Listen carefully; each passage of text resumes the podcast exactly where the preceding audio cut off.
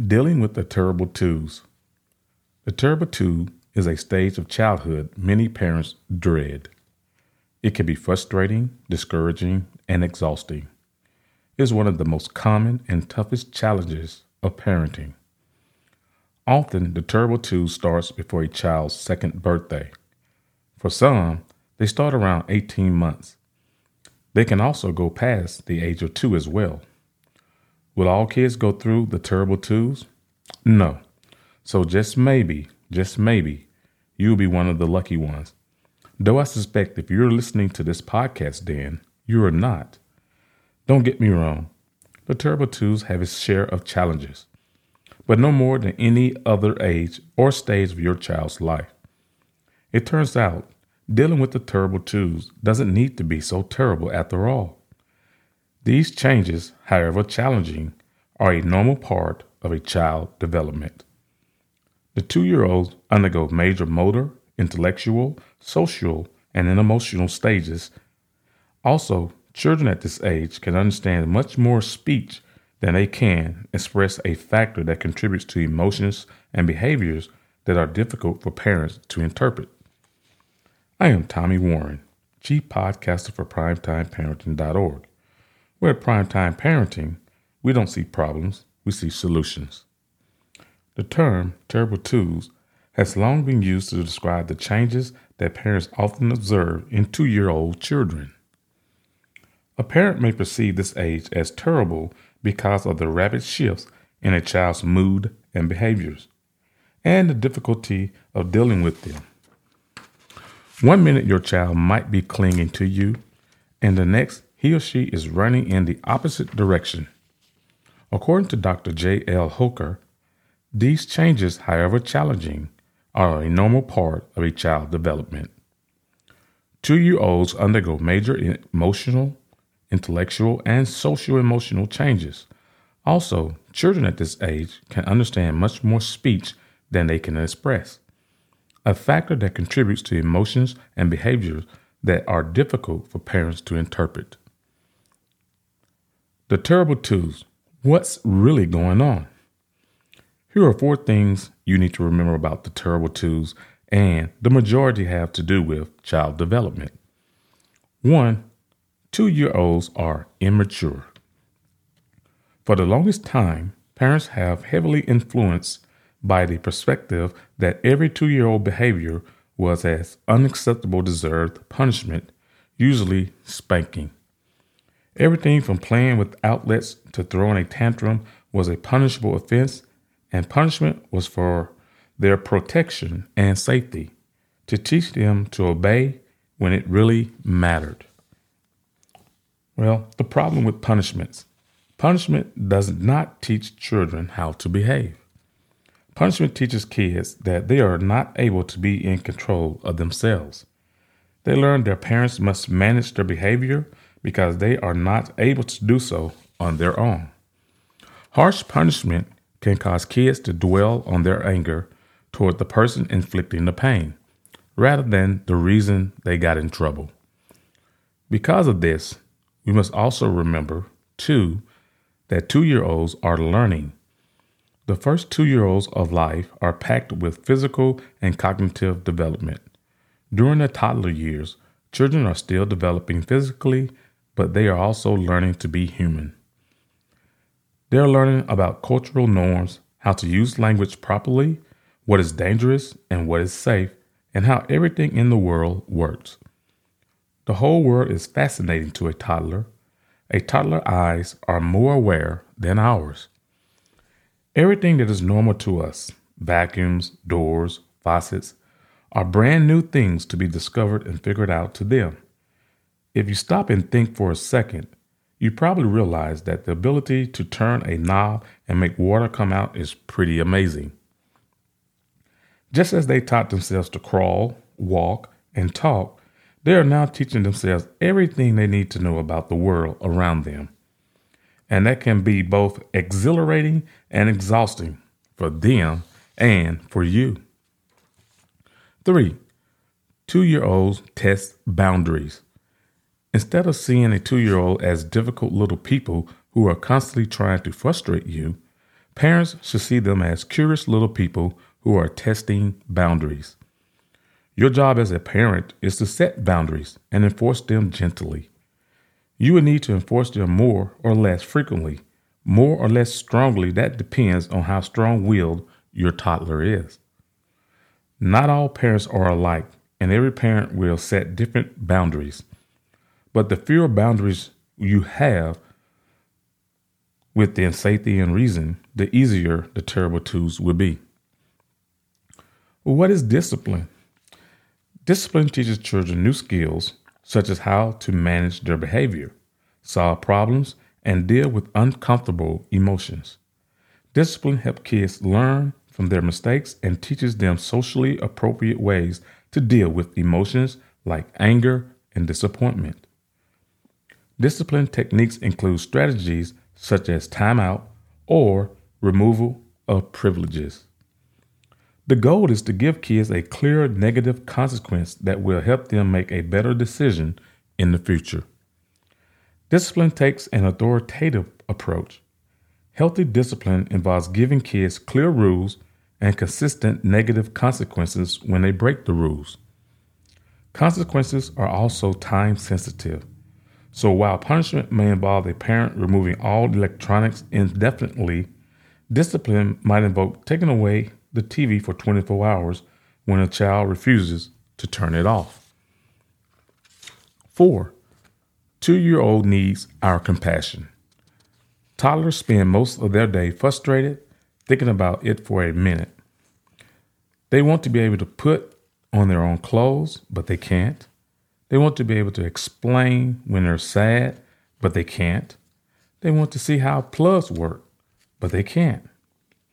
Life is full of frustration when you when you're two. So what our toddlers need most is compassion. The need for us to put ourselves in their shoes and try to think about how life feels when you're that small. Empathy goes a long way and will help diffuse any frustration and anger that comes up the benefits of discipline discipline is proactive rather than reactive. It prevents many behavior problems and it ensures kids are actively learning from their mistakes. Many discipline techniques involve positive approaches, such as praise and reward systems. Positive reinforcement encourages good behavior to continue and provides kids with a clear incentives to follow the rules. Discipline also fosters positive relationship between parent and kids, and quite often, that positive relationship reduces attention-seeking behavior and motivate kids to behave. While discipline allows for appropriate amounts of guilt, it isn't about shaming kids. And that is crucial. A child who feels good about themselves is less likely to make poor choices. Instead, they will have confidence in his or her ability to manage their behavior. If you're in public, take your child aside without discussion or fuss and wait until he or she has calmed down before continuing with your activity. Also, consider avoiding challenging situations, such as going shopping during your child's nap time, and be sure to praise your child for appropriate behavior. By accepting the changes your child is going through and showing him or her love and respect, you'll help your child make it through this difficult stage with confidence. Childproof your house. The more temptations and dangers you can eliminate, the less terrible the twos will be. Fewer problems or areas in your home will mean fewer times saying no and reduce the number of tantrums you need to deal. Use outlet covers. Put away products and with dangerous chemicals and cleaning supplies out of reach. Block the stairs. Stairs and babies can be a tricky combination. Seeing your wobbly walker treacherously teetering at the top of the staircase is enough to make any parent's stomach rise up into her throat. Adding a sturdy gate at the top and bottom of any stairs in your house is a great start. I've dropped many other recommended child proofing methods simply because we have too many older kids in the house. I would be called to open the toilet and cabinets all the time. It's not just practical, but if you only have one or two kids, refrigerator locks and toilet locks will save your sanity. Secure heavy furniture. Kids have a natural tendency to climb and explore. They don't understand that heavy furniture can tip over and hurt them.